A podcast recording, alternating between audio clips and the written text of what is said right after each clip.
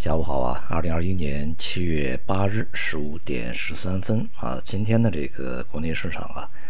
股市呃，从个股和行业上面来看呢，是大多数都是下跌啊。虽然说这个创业板呢，它的指数是上涨，但是整体呢，这个个股也是呃下跌的多一些啊。整体来讲呢，市场是一个调整状态，而且呢，在这个过程中啊，这个核心资产。继续充当着这个领跌的这么一个角色啊，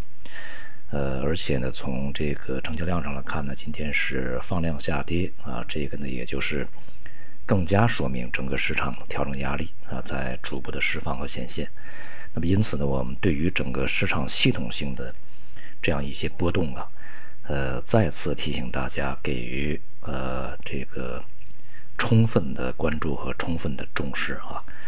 呃，尤其是在核心资产表现非常差的情况下，同时呢，在这个呃外围市场啊，今天呢，绝大多数的亚洲市场也是下跌的呃，特别是这个香港股市，恒生指数呢是下跌啊，到目前为止是二点八啊，接近百分之三，跌幅也是很大。恒生指呃就是香港香港市场啊，它一般情况下是这个国际资本的一个风向标啊。那么，虽然说它在呃疫情这个救助措施啊，全球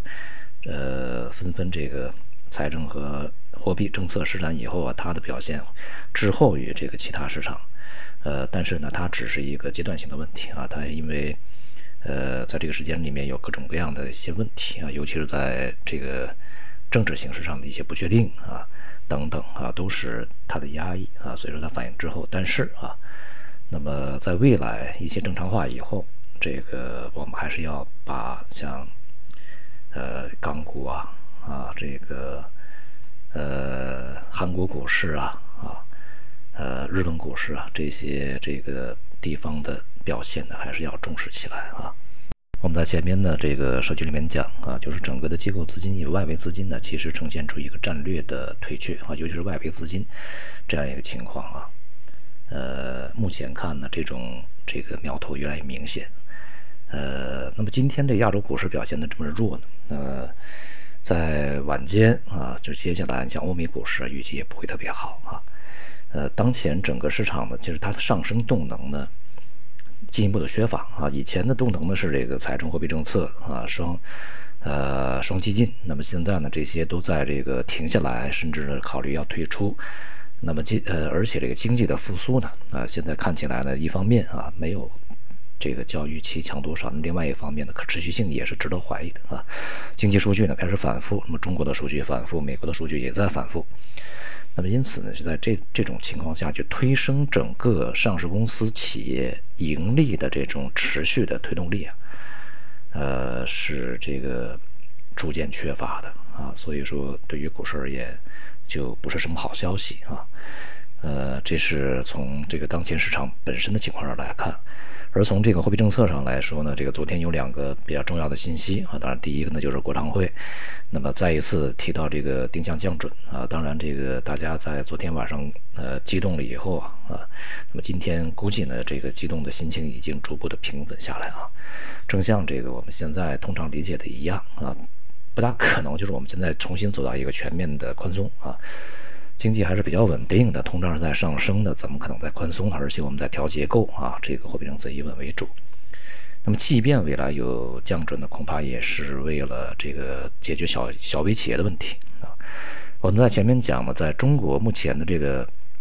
经济结构的主要矛盾呢，是生产端和需求端的不匹配啊，上游和下游的不匹配。这个大企业和中中小企业的不匹配啊，呃，这就是整个就是当然还有国企和民企的不匹配啊，这就是现在的一个这个非常重要的一个矛盾啊。而且呢，国常会呢，在这个说到定向降准啊、灵活利利用货币政策这个方面呢，它有一个帽子啊，这个帽子就是应对大宗商品价格过高，那么这也就是侵蚀了这个下游利润嘛啊。呃，你上游吃的很饱啊，现在赚了很多钱，但是下游的，呃，经济呢是受到抑制的啊，经营是受到抑制的同时，利润缩减的，包袱呢就是很重的啊，所以，那么当然就是大企业拿到了非常廉价的这个资金啊，又赚了那么多钱，而中小企业这个民营企业，呃，现在呢反而是这个成本又高啊，而且这个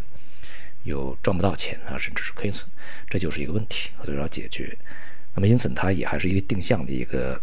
呃措施啊，不会在整个的这个经济体系里面引起太大的一个波澜啊，还是从实体的角度来去解决问题。那么另外呢，就是美联储在公布它的会议纪要里面显示啊，现在呢还。大家认为还不具备啊，这个推出它的宽松啊、重新调整货币政策啊这些条件呢还没有达到。但是呢，有非常多的这个成员啊，他这个多位成员啊表示呢，就是达到条件的这个时间呢，要较先前的预期更加早啊。这就是我们在之前所说的，整个通胀回升以及货币政策调整的步伐呢，要早于先前这个货币政策当局这个央行所去预期的时间，而晚于当时啊市场的过于激进的预期时间。那么，所以呢，从这个大的经济形势和大的货币政策、财政政策的施展这个方面呢，要有一个系统性的一个预期啊，这样的话，你会对未来的一个这个整个金融形势的发展呢，有一个比较。呃，相对明晰的一个这个观察的路径啊，和你的大的逻辑。那么现在呢，这样这样的一个猜测呢，至少在美联储的内部啊，获得了他们的这个内部成员的多位的同意啊。那么当然，这种可能性是比较大的啊。所以呢，这个通胀在路上啊，货币政策回归正常化在路上啊。那么这是外围全球的步调呢，不会说特别的这个。脱节啊，就是那边极度的紧缩，我们这边极度宽松，这个不可能啊。相对来讲呢，处于一个从中期看啊，还是一个平稳的啊平衡状态，不会不会有这么大变化。而从长期看是趋紧的啊，这是一个大的一个路径，而且趋紧的时间、趋紧的幅度呢，都会比呃这个先前的预期更加早一些。所以市场它会未雨绸缪啊。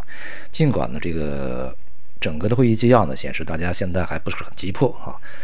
导致这个像美国长债收益率啊出现下滑，但是啊，这个它对整个市场的影响呢，并没有那那么的大啊，因为整个这个国债收益率啊，在前面的这种这个上涨也是比较大的啊，它出现这个正常调整也是相当正常的啊。呃，对于债券市场而言呢，全球的债市啊，到目前为止其实都不便宜啊，都是处于一个估值相对比较高吧啊这么一个水平，所以未来的这个整个市场的。收益率趋势性上行是一个大概率事件啊，而对于今天的市场而言呢，虽然说啊，这个在大的比如金融啊，大的一些消费，呃，还有其他的一些这个主力核心资产在大幅下跌的同时，其实有很多的板块和行业，呃，涨得确实不错的啊。首先像国防军工这个板块呢，在今天是大涨，以航天航空啊这个概念为引领啊。那么国防军工这个板块呢，波动比较大啊，但是大家看它这个回来的时间也非常快啊，这个速度。因此呢，对于阶段性的波动和这个趋势啊，还是要分开来看啊。那么另外一方面呢，像一些题材，在今天涨得也是非常好，比如说石墨烯啊这样的一个板块，在今天也是里面的核心概念股啊，就是涨幅都不小。那么因此呢，整个的市场仍然是在一个大的系统性调整压力的同时，具有一些结构性的机会啊，就看我们怎么去挖掘这些结构性机会，在不同的阶段啊，你是否能够捕捉到这样的一个结构性的不同啊？这是现在需要去这个呃搏傻的时代没有啊，现在需要确确实是比较累的去看市场啊，去这个琢磨市场、找机会的时间啊，这个时期了。